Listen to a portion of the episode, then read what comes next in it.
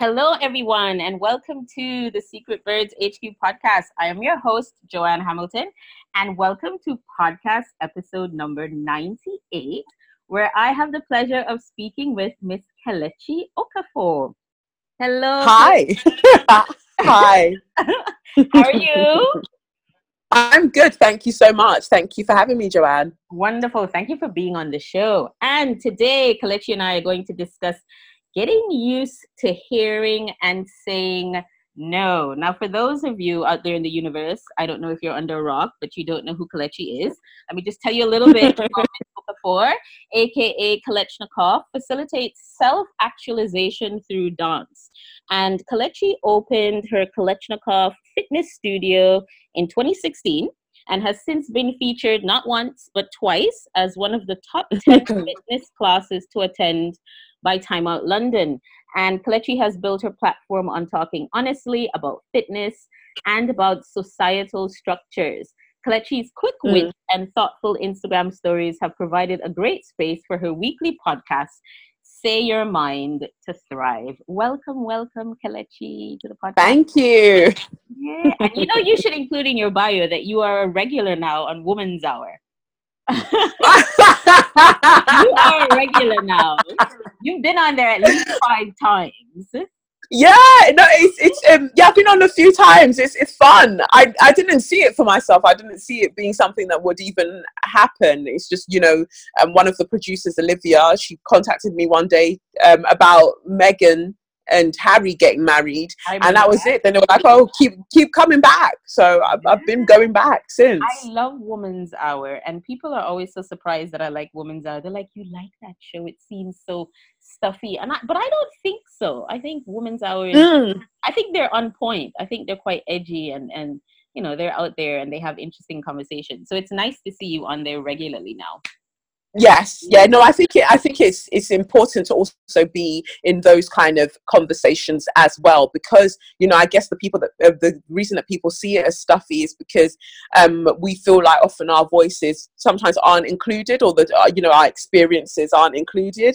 So mm-hmm. I think the more that I enter into those conversations or I'm invited into those conversations, it just means that other perspectives are being brought in as well, and therefore making um, the whole conversation more accessible to different types of people.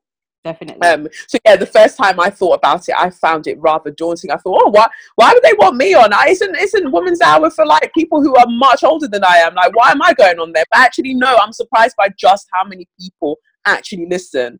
Yeah. So and they, I think, and I think they're trying to diversify their their base as well. They've got a lot of different types of women and conversations yes. happening. So no they're they're they're on it so that's pretty cool so we're going to talk mm. about getting used to hearing and saying no so before yes. we before we jump into the topic can you tell us a little bit about how you got to where you are now doing the podcast um you know running your fitness studio and all of that stuff yeah so i guess it's been a very long journey um, but when we talk about it and i look at actually the time span it happened fairly quickly um, I think things just took off around 2000, early 2016, yeah. when I decided I wanted to leave the dance studio that I was working at. And I'd had this um, interaction with a studio in Manchester that called My Twerk Style Basic and that they didn't enjoy it, which was interesting because they credited Miley Cyrus as being the originator of twerk. Yes. So those kind of things showed me that we needed more visibility um, as Black women within genres that we um, that originated from us. Um, so I just wanted to create that visibility. So I started doing more workshops, but I noticed that the more that I was becoming more self actualized within the industry, um, the more antagonism I was facing from people who are traditionally more kind of you know visible within that industry within the fitness industry within the dance industry mm. so suggested across the world when the story went viral about the dance studio in manchester they said oh get your own studio why don't you just open your own studio yeah. and at the time i thought it was ludicrous because i just thought how does how do I just go about opening a studio? Like, uh, who who does that? I'm a like I'm a black woman from Peckham. I just mm. do, what? How do I do that? Um, and little by little doing my research looking at you know different spaces that were available to me within my budget for my savings and stuff um, I, I found a way of being able to do that and opened a small space in Clapton. Um, people, I crowdfunded for uh, crowdfunded for that, and people donated to that as mm. well. Yeah, and people were just so generous and supportive. Um, and yeah, the first space opened, and within a year, we uh, closed that space and opened a, a, bigger space with two rooms in Peckham, and it's at the Sojourner Truth Centre. Mm. And I've known about the Sojourner Truth Centre for years, and so when I saw on the council website that they might have rooms available in there, I just knew that that's where I wanted to be just because of what Sojourner Truth had, you know, done historically as well. I just thought that that's what it's about, you know, educating your community yeah. um, about things that they might not be aware of in order for us to all be empowered. Yeah. So um, I saw it as a good omen and managed to get a space at the Sojourner Truth Centre. And the studio's been going well ever since. And I guess since having that space, I don't have to worry about, oh my God, I can't voice my opinion on this thing because my employer, who doesn't understand about Black womanhood, might get offended. Mm. I didn't have to worry about that anymore. So therefore, I could speak about the things that mattered to me.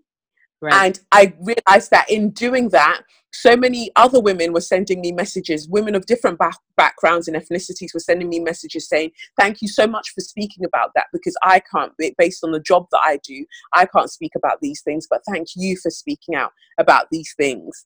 Mm. Um, so it made me realize that there's something that needs to be done there. There is something, there's something that needs to be discussed there we yeah. need it's necessary um, and i remember writing a, a thread about when muhammad ali passed away and i wrote about the fact that people were talking about him in this kind of eulogy and they were saying oh you know muhammad ali his presence his life transcended race it transcended race and I just thought that's such an odd phrase. What do you mean transcended race? As if, you know, there is a higher echelon of um, of being that somehow his um, his talent allowed him to go there which is more synonymous with whiteness. He allowed him to go there and he so he's not just a basic black man anymore.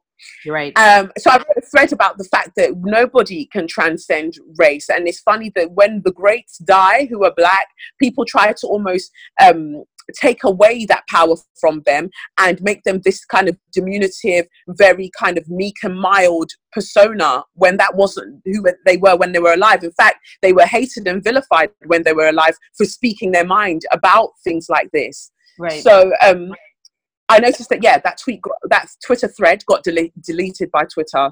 Mm. Don't know why there were no expletives, nothing. They just deleted it. And so that was the nudge I guess I needed from the universe that I need to transfer my thoughts to a medium that I'm more in control of. So after years of saying I'm never starting a podcast, I'm not interested in a podcast, so many people had suggested it.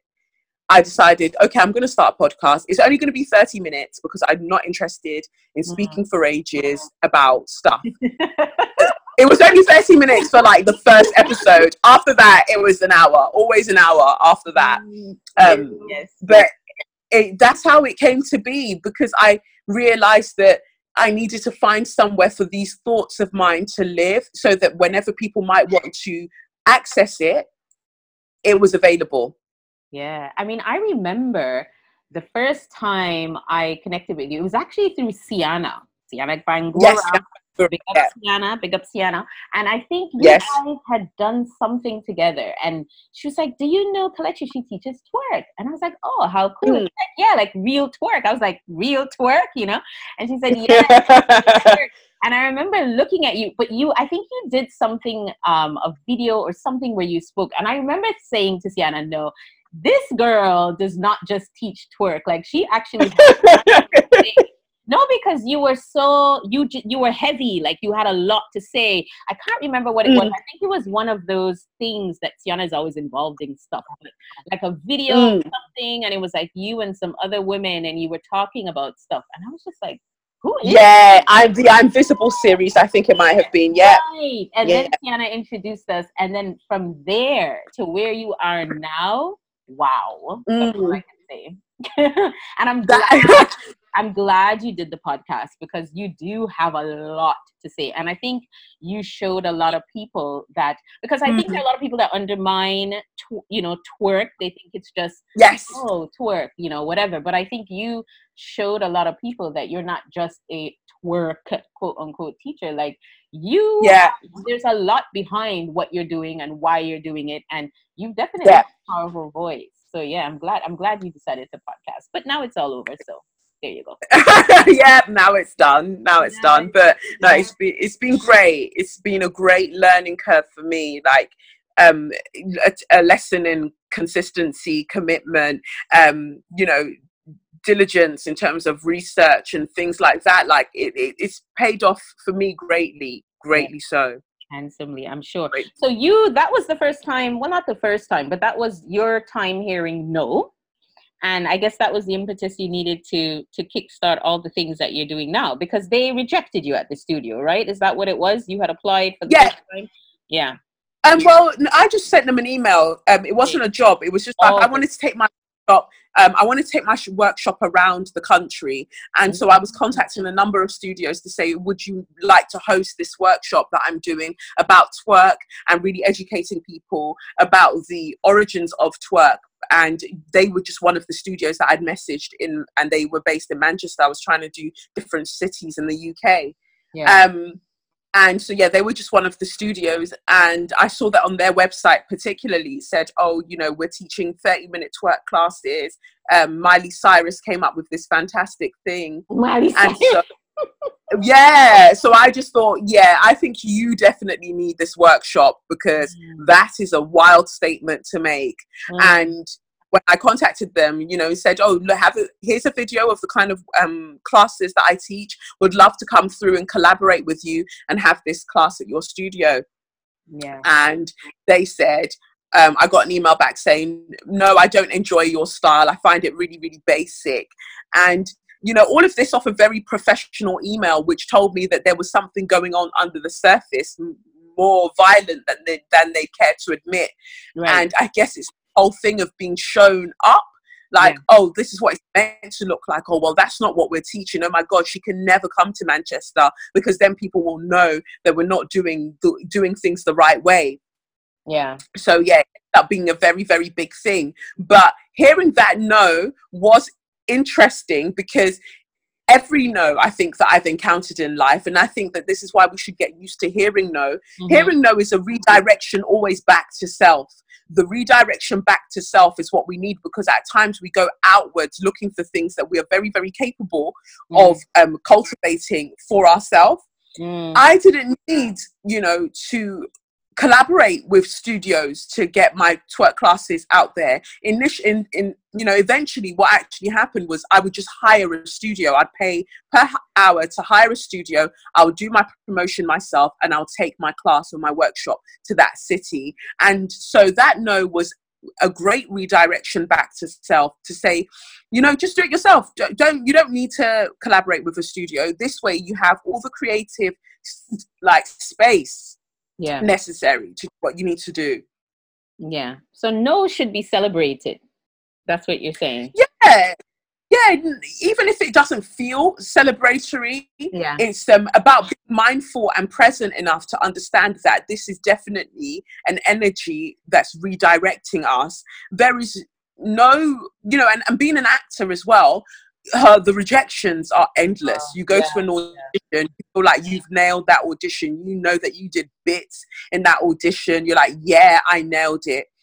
And then you never hear anything back. They don't even contact you to say no, you didn't get it. You just never hear anything back, which is the worst. And then you find out that you didn't get it when you finally see it on TV or in the theater. Like you see the person that actually did get it. There's no mm-hmm. You know consideration even for your feelings enough to message you and say no sorry thank you for giving up your time but you didn't get it. Yeah. So um in the acting world it's harsh it's harsh and I've, but I, what i've learned about rejection in the acting world is that sometimes it's not about how good you are it's just about that specific what they want It's very very specific. Mm. so it's therefore not taking it personally um, not making about the ego and understanding that things are the way that they are and just to keep moving and to keep honing your craft Right. um again it comes back to a redirection back to self but not a redirection back to self where you start beating yourself up which is what i think i did for a number of years that oh i must be the problem it must be me it must be me Mm. well no no it's, it's, it's rarely is anything ever truly about us right. Yeah, and- I agree with that for sure. Yeah. So um so i think that that i started to learn lessons from that and understand that it's really even if i book the job it's still not really about me. So you know either way it doesn't it doesn't it doesn't matter that much. It's about taking the no and and flipping it flipping it and seeing what you can do with it next. Yeah. so i mean every job that i've applied for that i didn't get i'm glad now because imagine if i did get it where what would i be doing i wouldn't probably Yeah. have a studio Yeah. I read somewhere that no means next opportunity. And I, I've always thought it meant next opportunity or create your own opportunity. Because that rejection, like you said, is a redi- redirection back to self. And sometimes you've got to look inward and realize, okay, maybe this is something that I can do for myself. Maybe this is the universe, God, whatever you want to call it, saying, yeah hey, you need, you can do this. You don't need to collaborate. You don't need to partner. Just do your own thing. just do your own thing. I mean, there's a time and place for collaboration, but I think oftentimes what we're really doing by going to these places and and wanting to do the you know collaborate and work for or with other people is that we're taking a, we're trying to limit the risk of rejection or the risk of failure when Mm, sometimes the, that alleged failure is ours and ours alone and we have to go through it because there's a le- like a specific lesson for us as the individual. Um having someone to like take the hit with you isn't always necessary. Sometimes the hit is for you to take by yourself. It's for you know for us to take on our own. And i definitely felt that with the studio because i thought oh maybe i just open a space with other dancers and that's the way it's meant to be.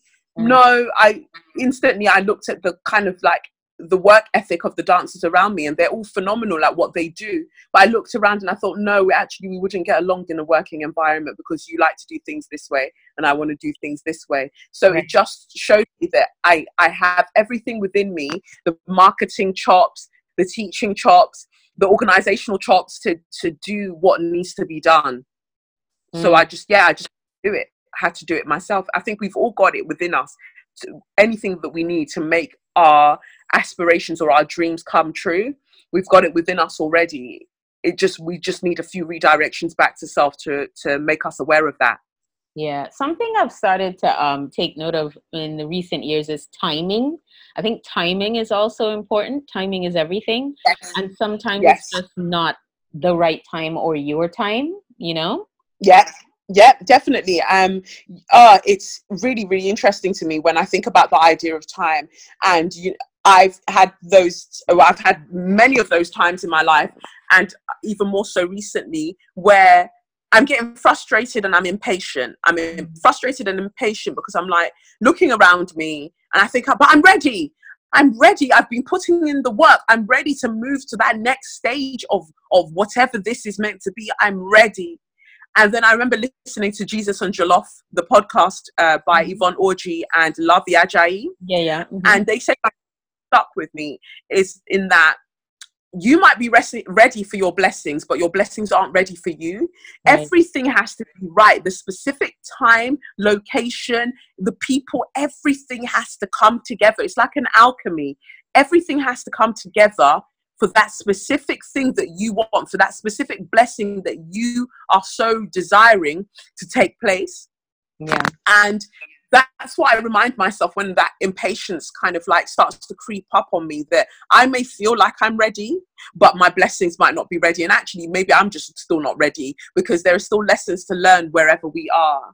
And however ready we might feel that we are, every day brings with it a new lesson. yeah. Because I remember, I mean, you shared a lot with us in your in your podcast, and I remember you saying Mhm. once.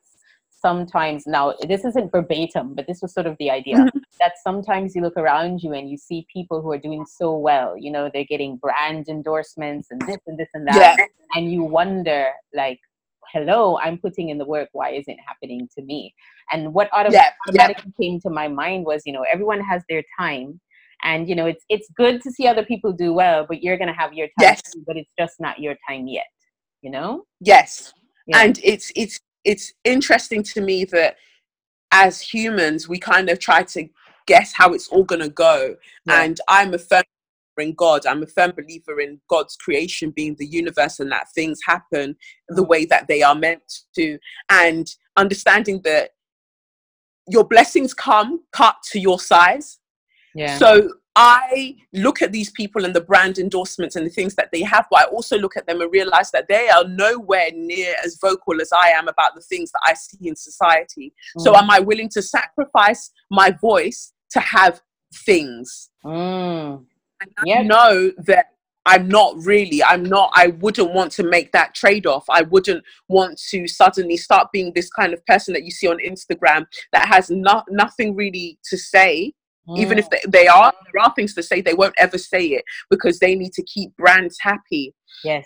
and so therefore there has to be the brand that is or celebrating that celebrates me being who I am and speaking about the things that I speak about a brand strong enough in their um, kind of integrity and ethics to let me do what I'm doing and that's okay and I just don't think that there are many out there. If we look at like the capitalist society that we exist within, there aren't many out there that will allow for that sort of things to uh, that sort of thing to happen. So as much as it looks nice, and I look at my um, friends and people around me who are getting these deals, and I think, oh, that's wonderful. I remind myself that yeah, but that's not yours. Like that's not yours. and you, So- have, you have to compromise a lot like you said your voice and i mm-hmm. think one of the reasons your podcast gains so much traction is because you are blunt and you are honest Mhm.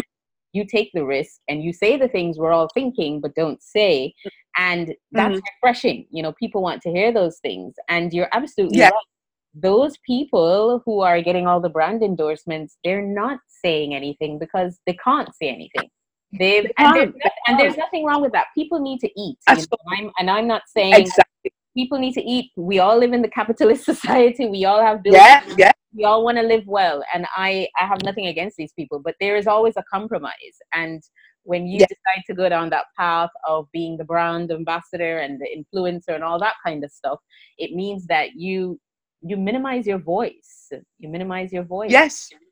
a lot. and if if if you feel like there's not much that you wanted to say with that voice in the first place then that's fine that's fine but for me and the kind of spirit that i have to it would feel like death it would feel Mm. like death to like me a spiritual to death. yeah like a spiritual death to not say things because i've i know that i'm going to lose something material you know because i've said that thing. But actually when i look at the way that i think that the universe re- rewards you for doing to you know for doing the things that you said you're going to do and Yeah. showing up in the world as you are meant to show up.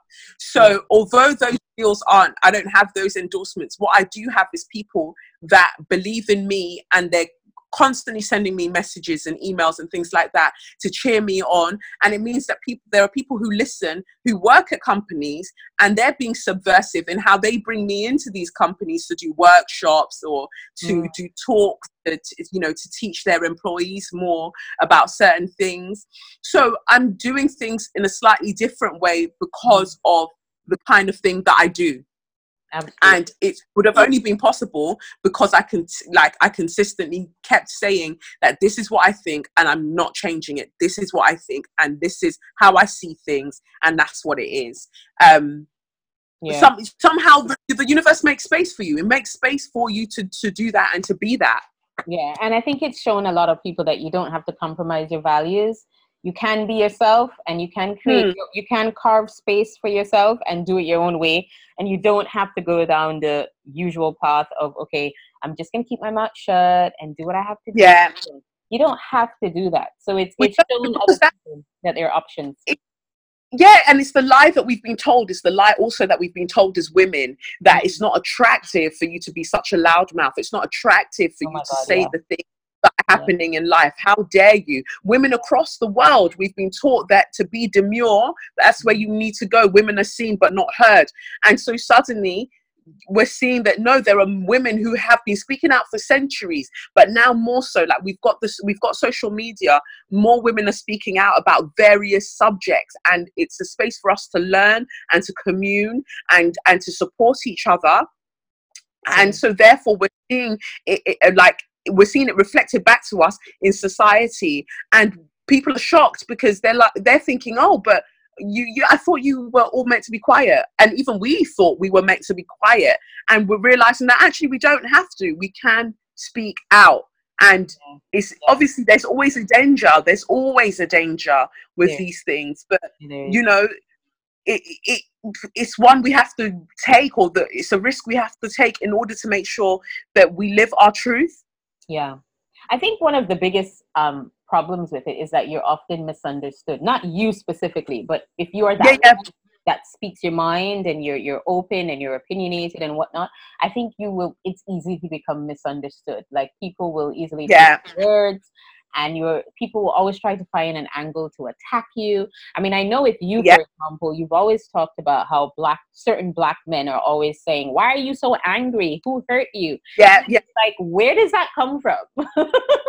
You know? It's an interesting to me because at one point, and I'll be honest, Joanne, at one mm. point I thought, am I talking about men too much on this show? Like, I, I, I created this podcast to address the issues of that I face and I see in the world and the joys as well of black womanhood. Yet I'm on here talking about this black man was attacked here, this happened to this black man, this happened to this man over here. Like I'm constantly talking about the things that are happening to black men. So I thought, am I being am I focusing too much on what's happening to black men and speaking out about those things when I should be looking at what's happening to women? Mm. Um, then it, it, blows my mind when I'm thinking that I'm talking about what happens to them too much to hear, oh, you're always attacking us. I'm thinking, no, I spend a disproportionate amount of time on my podcast talking about the things that happen to you and how they need to stop and how you need to be protect- protected. But for some reason, you believe that I'm not doing that. And it's it's weird to me because I want to see the work. I want to see the things that I've said that has led to this, but there are no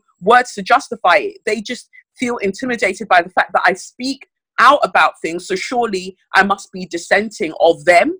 Mm-hmm, mm-hmm. And I think that you can cre- you can critique structures. I critique racism all of the time. Mm. That doesn't mean that I despise people, the people who benefit from it. No, Right. I just see us all as being sp- people who are victims of this structure, but there are some of us who get who get more benefits being part of that structure. That's it. Yeah, yeah. No, I think. Me, think go ahead. Sorry. Yeah, I was going to say, and it's the same thing to me that I see um, black masculinity or um, that that it being a structure, it being this thing, there are things that are detrimental to us as women, as black women, because of this structure. But that doesn't mean that I hate black men because I'm still here saying that this very same structure is the reason that police brutality disproportionately happens to black men and boys. Like, it's that very same thing that we're all confined within that is causing this to happen to you. And we need to dismantle it so you can be safe and we can be safe. Duh. Yeah, yeah. But yeah translate never translates no i think you're just you know like any woman with a voice and and who's not afraid to use it i think you just intimidate a lot of people that's all it's true that's what it boils down to come on we see it all the time and in your instance mm-hmm. you know you happen to be black you happen to yeah. be dark skinned black woman and i say this because i am a dark skinned black woman and i know what it's like mm-hmm to be the dark mm. black woman that has the opinions and everybody assumes you're angry because you've got opinions. Yeah. And you, you always have to kind of walk that line between, okay, how do I have an opinion but not come across as being angry? And you're like, you know what? Yeah. I don't care. I'm just going to have my opinion and share it. You know? That's and you, and it. that is it. Things, and you've said these things. You've got short hair you're strong you've got you know mm. you've got a muscular kind of like yeah. i think all of these things combined i think that intimidates a lot of people I think it really does. A lot of people, and um, and I thank God that I have a therapist. I have an incredible therapist. I've had incredible. we all need one. we all need. no, seriously, in this world, we so. I think personally, I think therapy is a form of self care. I think we should all get it. It is a form of self care, and I want it to be as accessible uh, um, to different people, to everybody. Um, so we, we, on a governmental level, we have to find a way of making this more of a thing because we all need it. And I I'm grateful that I have a therapist who um, understands. I love that she's not so much on. So she's not on social media. She doesn't get it when I'm telling her about followers and and um, engagement rates and things like that. But she gets the essence of it. So when I speak to her about these things and I talk to her about the fact that you know it makes me anxious having to worry about intimidating people. I mean, you know, someone sent me dog um, horse manure to my first studio uh, based on you know, the views that I share online and things like that. So yeah, there is there is a part of me that does worry about those things and looks at those things. And she said to me, but that was never any of your business. How other people feel about you is none of your business because you right. can't control it.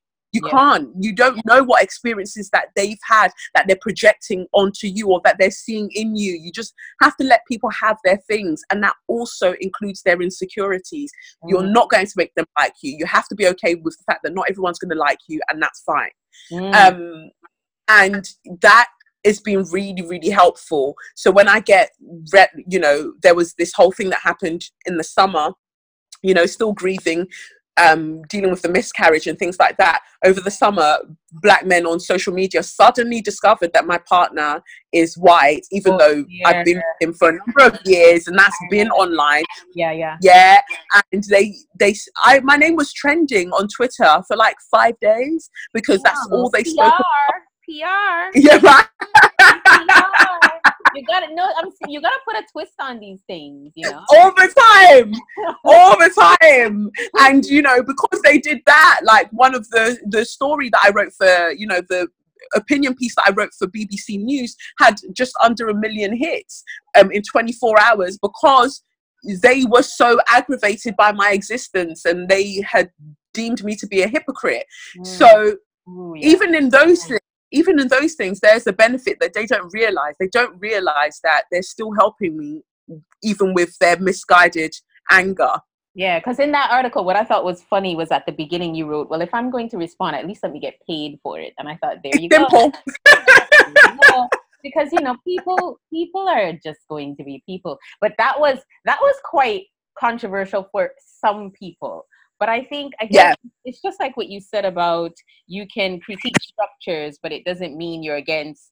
You know, you can critique the patriarchy. It doesn't mean you're against black men. It's the same thing. You're a black woman, exactly. and you happen to have a fiance who's Polish, and people see that yes. contradiction why? Yeah. Why? You know like, They're like oh you're a hypocrite. Don't speak about racism then if you're going to be with a white person. Don't speak about racism then if you're going to be with a white person. But mm-hmm. i also speak you know even before i was with a white um, person or with a white man i was also i was with other men. And so does that mean i shouldn't ever speak about feminism or patriarchy because i'm with a man. In that case you're saying that i should just be silent all of the time. Like you can critique something that you exist within. I critique the capitalist structures that we exist within. That doesn't mean I don't buy and sell things. Like, you know, I'm still involved in the thing that I'm critiquing, but I just know that there are fundamental flaws that we need to address. That's it. Mm. I think there's a lot of bitterness and resentment there. Like, there's something going on there. It obviously has nothing to do with you, other people's bitterness. Like, oh, well, how can she be pro black? And be dating um, or be with a white guy. And it's like, well, yeah. I, I, don't understand. That happens all the time. Like you can be, yeah. you know, pro, you can be pro Palestinian. It doesn't mean you hate Israelis, you know? Yeah, yeah, yeah, yeah, yeah. And the thing, you know, it's like constant false dichotomies, constant false binaries that we are forced to exist within. And it's just like we don't actually have to. In every discussion about anything, there is nuance because nothing just exists in a vacuum. There are complexities that yeah. we have to like address and to um, embrace in order and you know and just to make progress we have to address these things and accept these things yeah. i think that the age of social media it's lazy. Yeah. It's, it's just it's, it's reductive. Yeah. Yeah. Yeah. That's it's reductive. It, in the age of social media, people want everything neat and tidy. They want a, a sound bitey type of tweet everything to be neat and tidy. But what I'm asking us to do, what I'm encouraging us to, uh, to do, is to understand that nothing is black and white. There are so many gray areas, and that's where we exist. We exist in those gray areas. It's those things that we should be exploring and understand that we might never find the solution, but we can explore the different questions. Absolutely, absolutely, for sure. So, how do you then go about saying no? Let's get to the other aspect of the conversation. So, getting used to hearing no, fine, you know, it it leads you to introspection and creating opportunities yeah. and good stuff. So, then what about saying no? Because I think as women, yeah. big, big issue around saying no. yeah and i think that that's the thing yeah yeah um we we want to be nice we want to be liked and in the say your mind planner that i'm releasing in the new year i actually one of the affirmations at the top of the page for one of the weeks is um focus on being um don't focus on being nice focus on being kind mm. so because I feel like ultimately there is a difference. There is a difference between those two things. And um, we as women, I guess we've so focused on being nice because mm. that's what we've been taught. But Chimamanda Ngozi Adichie says um, in one of her books that I, I'm not obligated to be nice to anybody that means me harm. Mm. And sometimes people might not necessarily mean you harm in that sense, but if whatever they're asking me to do in any way um, messes with or contradicts my sense of peace. Hold yeah. on one moment. Messes with my sense of peace, then it's not something that I need to indulge in. So I had to get used to saying no, and I wasn't used to saying no because, um, you know, as a victim of sexual abuse when I was a child and yeah. things like that, um, I struggled to have these boundaries because there was so much woundedness there. Mm. And um, it's only through therapy that I started to learn about these things in terms of saying no. And um, it made a big, big difference to my life because I think that even in the metaphysical sense or the esoteric sense, the things that you say no to allow the universe to know the things that you are willing to say yes to. Right, for sure. So, how, what, and, what do we need to do though to go about being able to say no? Is it about knowing your priorities? about your knowing your non-negotiables? Like, how do we set those boundaries? I think that it, it's about looking forward and then coming backwards from there. So it's uh, pretty much what we touched on in that. What kind of life do I envisage for myself? What do I want in my life? So hmm. for me, it even feeds into like the business side of things. So um, people constantly approach me and say, Oh my God, we love your tweets. We love what you're doing. We think you're amazing. We've got this event coming up that people are paying to attend, and we'd love you to do a workshop or to speak as a panelist at this event.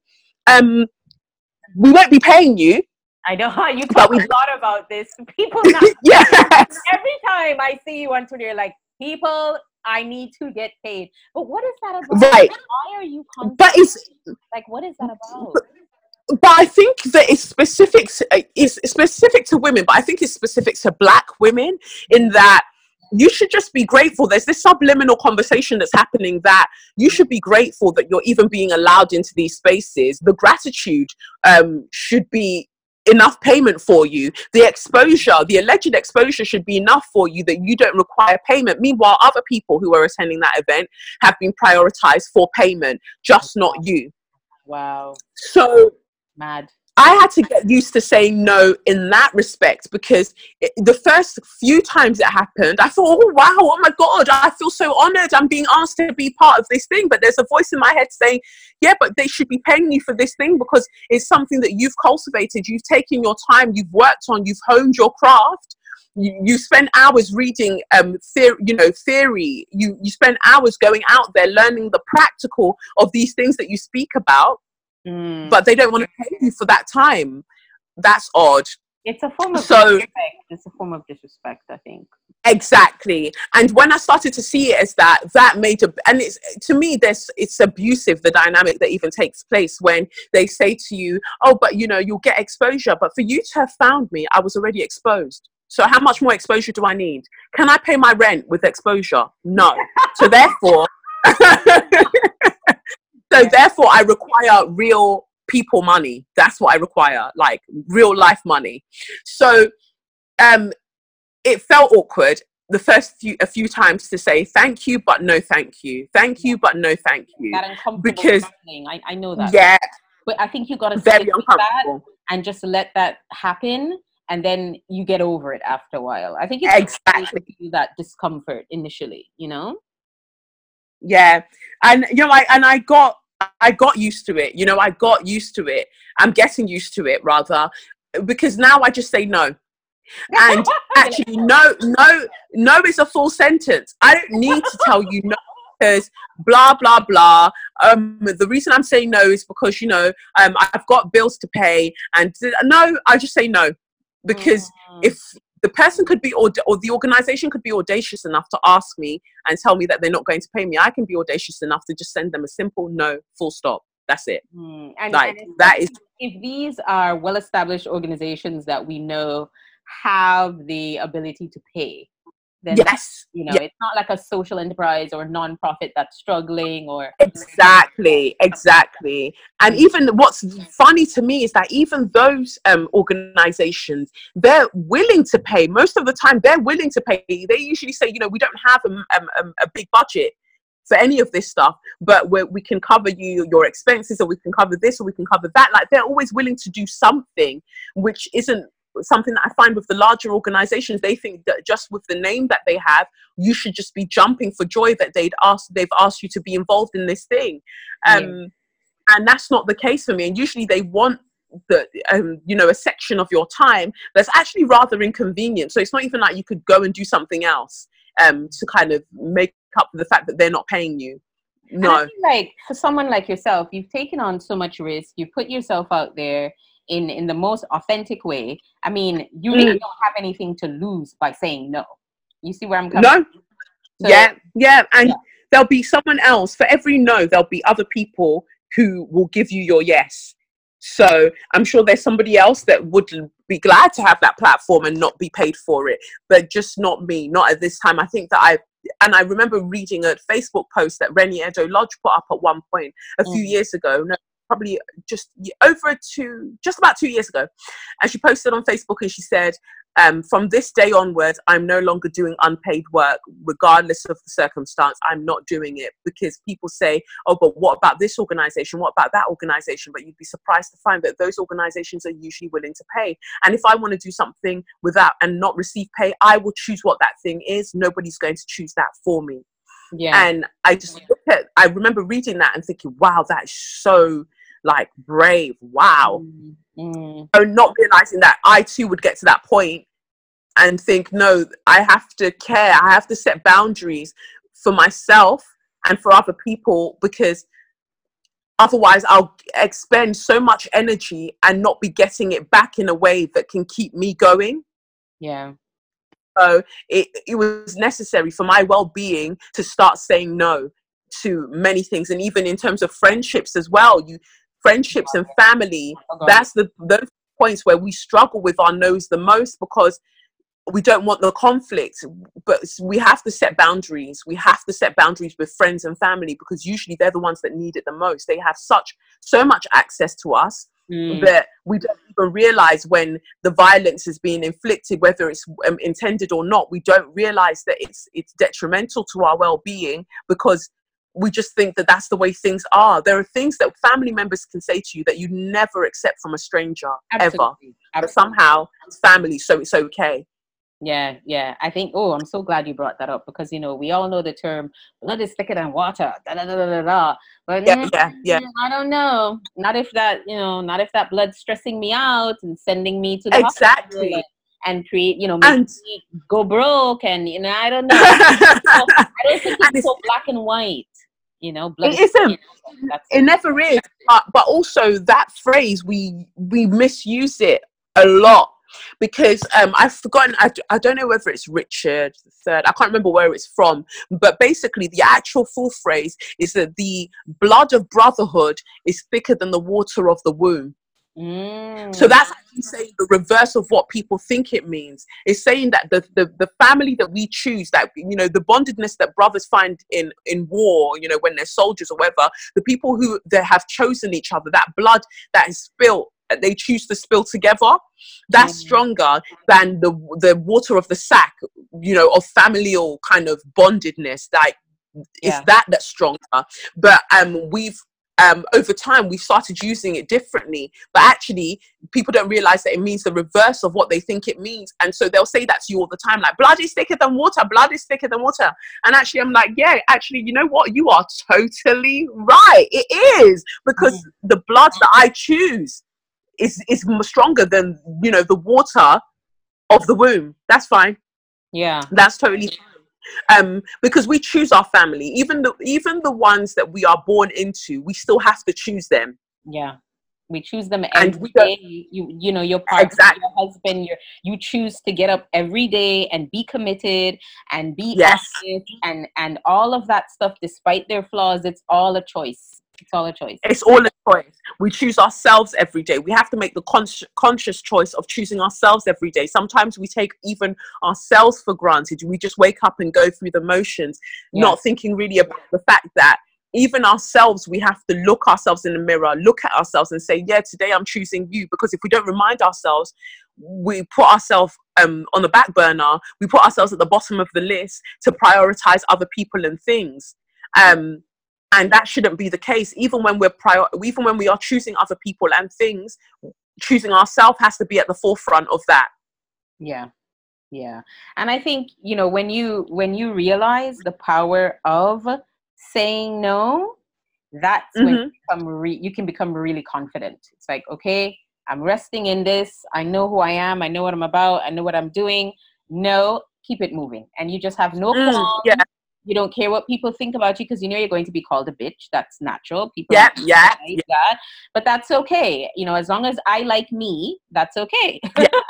you know what I yeah, mean? Yeah, and that's as long as I can sleep with the decision I made, that's fine. That's not to say that I don't know who could have um, attended these things. I, you know, if we're looking in the business sense, I don't know who could have attended this event I've just turned down. Maybe someone really, really like important or whatever. But I made the decision and I'm sticking with my decision. That's that. And I think that when we stick to our guns and we do the things, um, we you know we stick to the kind of our personal codes of conduct. Mm. It means that organization and therefore society has to shift, whether they like it or not. They have to shift. It's because people kept complaining about the fact that un- unpaid internships are unethical. They kept saying no, no, no, no. That we have to now have more paid internships. There has to be the no. There has to be the no for the shift to happen. Definitely. And it's you yeah. know, the same in families as well. The same in the uh, the same in relationships. The no has to be there for the shift to happen. If yeah. people don't know what the boundaries are, they'll they they won't realize when they're crossing them. Absolutely, absolutely. No is no is powerful. No is really powerful. So definitely. What parting words do you have for my listening audience. Now, these are all women who are in the early stages of business, mainly based in the developing world, emerging economies. What parting words do you have for them? They're just starting out in business, still trying to define their way, so to speak. Ah, so my parting words would definitely be rejection is redirection. Mm, I like that um, when we are starting out, when we are doing the things that we're doing, we will face so many no's, we'll face so many alleged rejections. But it's just rem- remembering, as we said throughout this um, episode, that a rejection is a redirection back to self. What could we do differently the next time? What could we possibly do by ourselves? Um, and just going back to self and reminding ourselves that we are not our rejections. We're not. It, it's not an impact on who we are or how good our idea is or how feasible um, and and our idea is or you know the things that we aspire for. It's not a reflection of those things. Mm. We are fine. We're doing what we need to be doing. We will get to where we're going. Redirect. Come back to self yeah. That's it. Celebrate yourself and then get back on it again and looking at the ways that we can move differently. Every time it seems like i've received that that, that there's been an obstacle in my way in terms of a rejection i've been able to find a way around it or over it but i'm always moving through it. Mm, yeah. I like that. And by the way, for those of you that don't know, Kelechi has said no to us tonight because she's recorded her last Say Your Mind podcast. No more straws, no more No more straws. It's just going to be It's just gone. Oh, but I'm glad that they that there's it's live somewhere, so I can always go back and I can watch the old podcast and have a have a good laugh. Exactly. There were times where I literally screamed when I watched the podcast, like, "Oh my god, did she just say that?" and you know that's what I'll miss. But I, I want it to come back.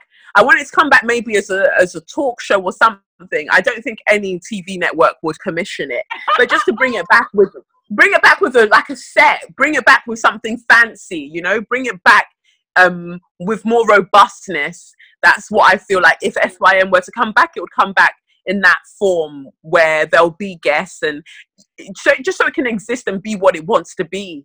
Um, but, but uh, but we'll see. But we'll see. But I'll miss it. It's it's it's not, and that's another thing as well. I think one of the lessons is that no isn't always easy to say because I'll miss doing the podcast, as I'm sure people will miss having the podcast. will. I could tell you were Yeah. a bit sentimental in your in the Yeah, last I could see it. yeah, because you know it's it's gotten me through so much. It's gotten me through so much this year. It's been an amazing year. Opportunities have come my way because of taking that risk of making the podcast, and I've learned so much about myself from the realizing the views that I have about certain things, Mm. um, and you know even doing the tarot, opening up so many other different people to tarot cards as well and Yeah, that, that was affirmations and That things was like new that. The tarot was new for me because I, I mean, I knew what tarot was, but I didn't know Yeah. how it worked and whatever. And I would just listen to you and I'd be like, oh, okay, this is different. This is interesting. Mm, Yeah. yeah. I thought the tarot And you- uh, part of the podcast was really different. I like that. I enjoyed that. No I, I and i felt that if i'm going to bring something to the table i had to bring something that was so in tune with me and the tarot was one of those things and i'm glad that you know my friends who are muslim christian like different people will write to me Mm. almost every week and say thank you so much like I love my religion. I believe wholeheartedly in my religion.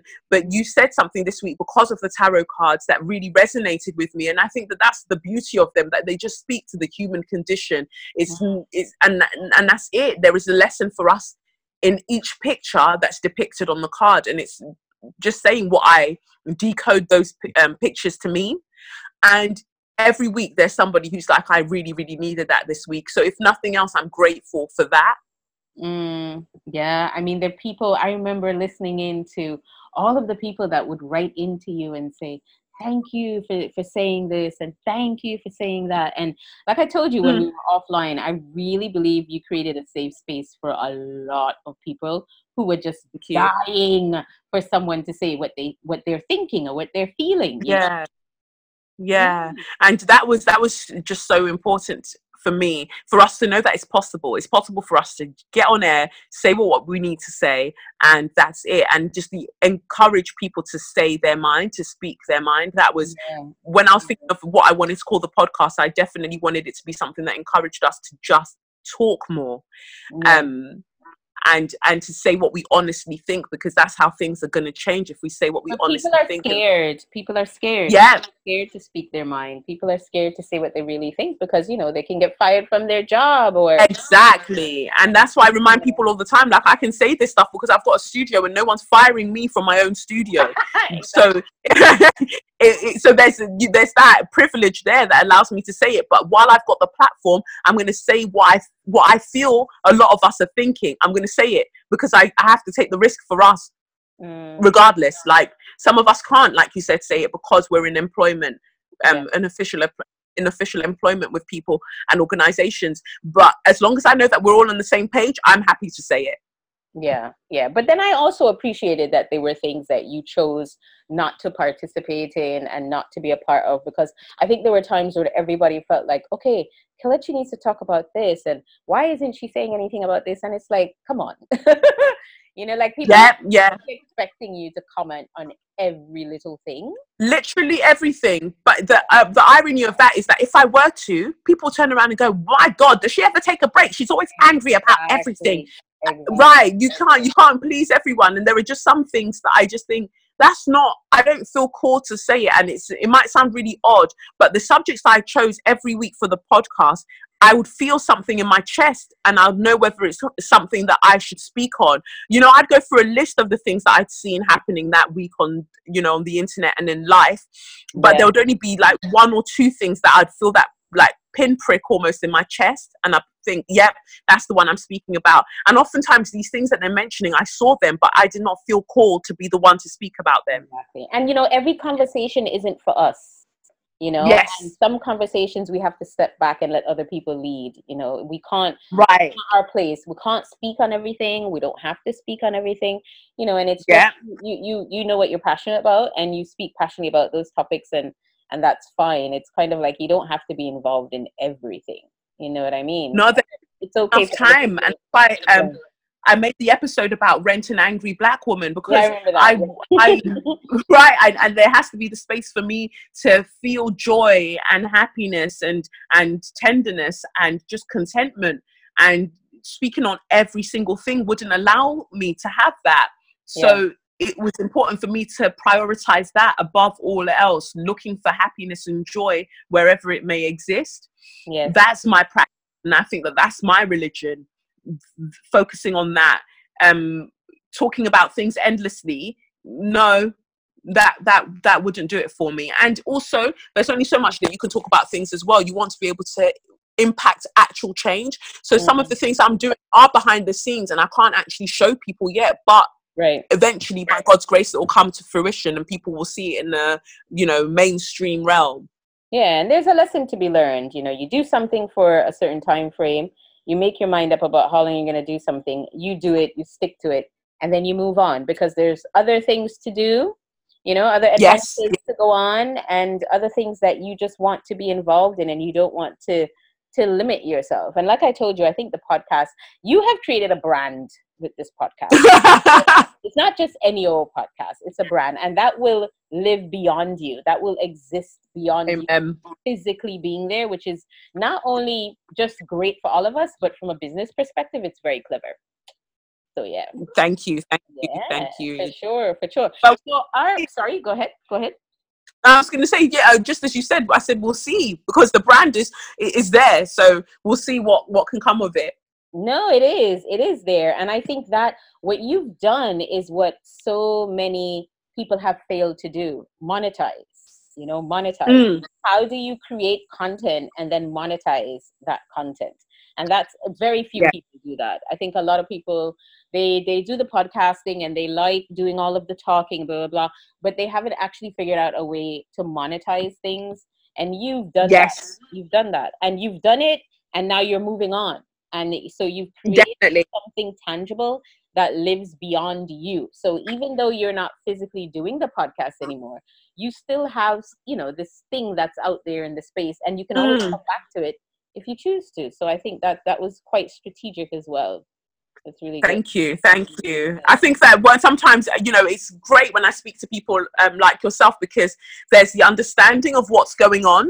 Whereas i think that some people imagine that i'm just stumbling about i think again when the, oh, the perception that they have oh she's a twerk teacher or she does pole or she, she's just this. So i think that they fail to understand that there there is a method almost to my madness when i'm doing a lot of these things because yeah it has to stay there. But I guess the um, the average person just doesn't see it. It's like, oh, she just happened to do this. And like, mm, not really, no, but okay. Really, not really. Because, for example, when you had said that you were going to have your first live show, I saw that coming. I knew that was going to happen at some point.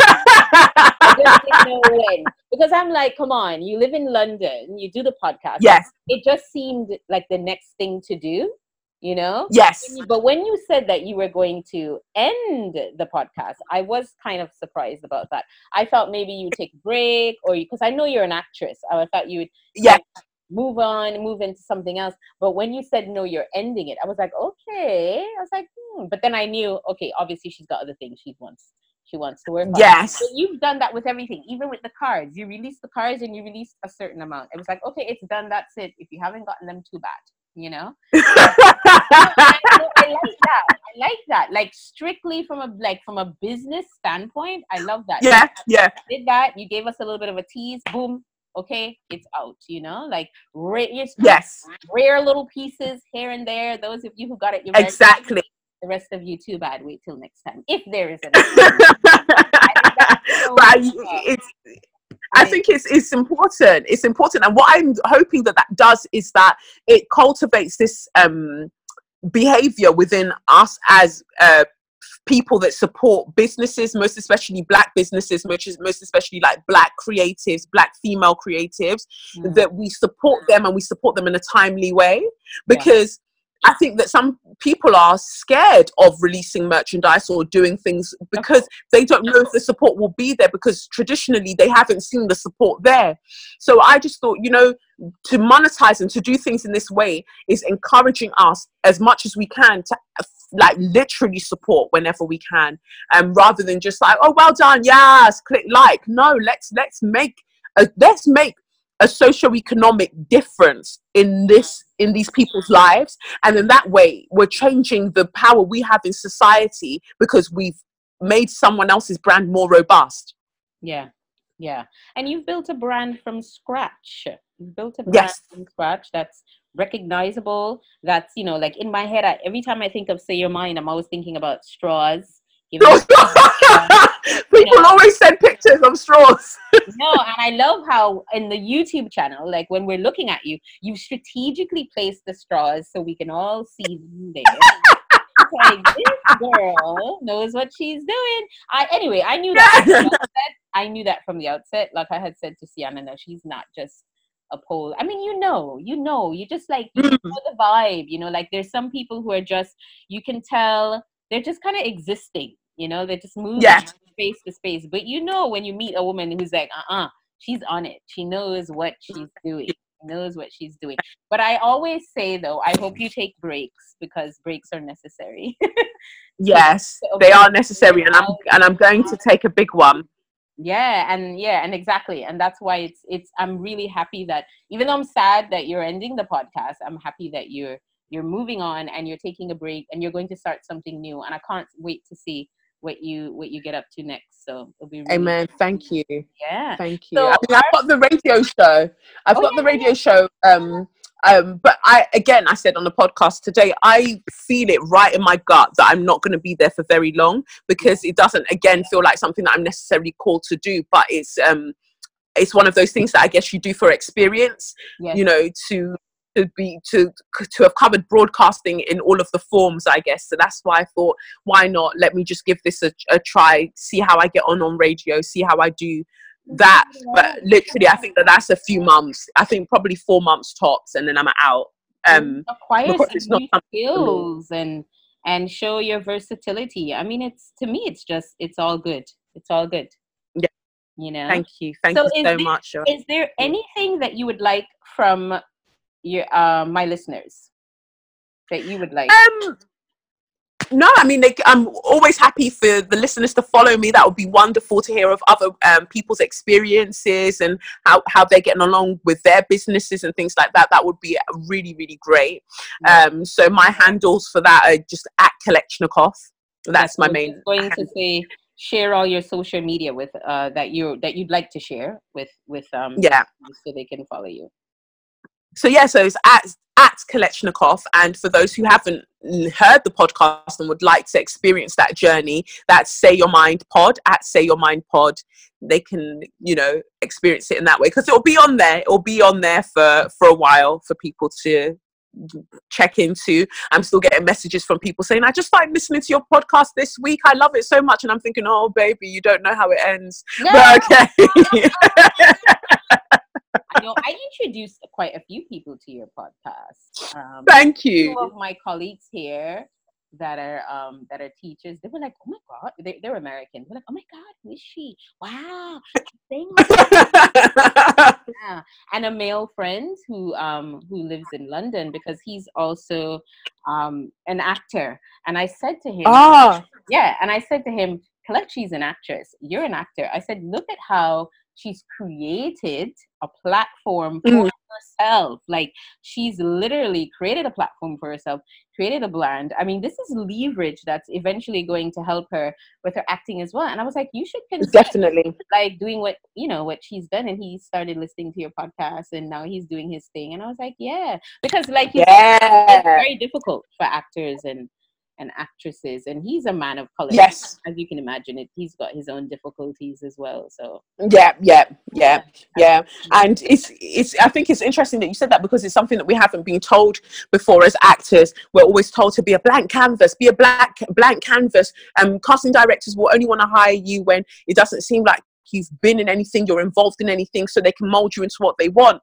But yeah. actually i thought no i don't want to be a blank canvas. I want it to be very clear who I am because then we understand there are things that I will and will not do. So I'm not begging for, um, you know, I'm not begging for a seat at the table, as it were. I'm not working from a place of scarcity, which is what we've been um, kind of conditioned to be as actors to work mm. from this place of oh my god will i ever be cast? Oh my god i'm so broke i have to stay broke until my big break.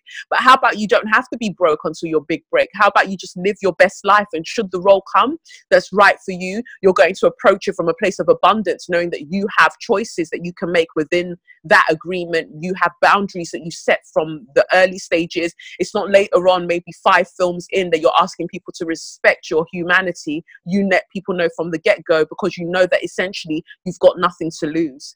That's what I feel like we need as actors more of, like that kind of business um, acumen that we can set up platforms for ourselves so we are um, self sufficient and self reliant. And a lot of creatives are always um, criticized for not being business savvy, quote unquote.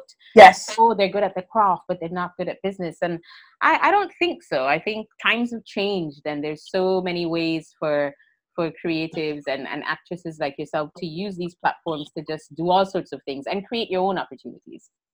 Definitely, because all of these companies now are looking online for the next big thing. They're looking for the person that's doing their own thing and has followers and um, you know that, that's doing something slightly against the grain. They're looking for that. So while we're waiting, being blank canvases, just waiting for this big break, they are looking literally elsewhere for the thing that you have. So it's just about being out there. And the number of opportunities that I've had in the acting sense, I'm sure have come about because of my Twitter platform and because of the podcast. That's how they've come about, not because of the fact that I have an agent or I go to loads of auditions. No, exactly. literally from being online and being myself. Yeah, it's all yeah. You, it's all you just promoting yourself and putting in the work. And I and I hope that's something that that's something we all can learn from you've got to put in the work you've got to put mm. yourself out there and you've got to take the risk and you've you've got to make it happen for yourself literally yes literally literally because no one's coming to do it for us you know and agents traditionally that's what agents did they went out and sought the opportunities and they did you know they would do that work but in this day and age of social media you post a great video of yourself doing something or sharing a, an idea of yours or you know things like that and it might get out to more people people, you know, than it would have otherwise by waiting for a third party to do it. Yes, indeed, indeed. Well, Kelechi, I want to thank you for thank you incredible human being that you are. Um, thank you. Oh, seriously, and I, I want you know what I want to thank you more so for for your vulnerability because I think oh, throughout this you. entire series, this entire podcast, I one thing that I've recognized is how vulnerable you you are. Like you've shared so mm. much with us you know like everything yeah. that's happening you've really put yourself out there and your vulnerability is your power and i think that's why i think that's why you can be such a polarizing figure. Like people either really really love you because of that power yes. or they dislike you because of that power. You know what i mean? Yes. And yeah definitely yeah, definitely. yeah i think your vulnerability is your power and i think you've you've really created something special and you you found a way to just be your lovely dynamic self. Oh, and that's just great. Thank you so much. No that means a lot. thank and you. and it's nice to see you doing your thing. So thank you so much for that. And final question what yes. does rare mean to you? What does it mean to be rare? Rare means to me it's interesting to me because rare means to me something that you can't find anywhere else. And we are literally all rare because you can't find us anywhere else. Mm. And it's about in, in, it's about embracing that. It's about embracing the fact that there is nobody else like us. And so therefore, even when we're putting that into the business sense, understanding that someone could have an idea that looks very, very similar to what we are proposing, but for the very fact that our DNA, the, the our very essence, our inner divinity is so different, then the the end you know the end product the outcome will always be different. So it's believing in that and celebrating the fact that we are rare because that's part of our power. Yeah so rare is power. Ooh, i like that. Yes. Yes. Well thank you. That is it. All right rare thank one. you so that has been podcast episode number 98 with the magnificent Kelechi Okafor. I hope you have learned something. I have learned so much, so many tiny bits of morsels of information and knowledge that I've been just writing down and I'm going to go away and, and gather all my thoughts. but, um, yes, thank you so much again, Kelechi. And until thank you. time, ladies, bye for now.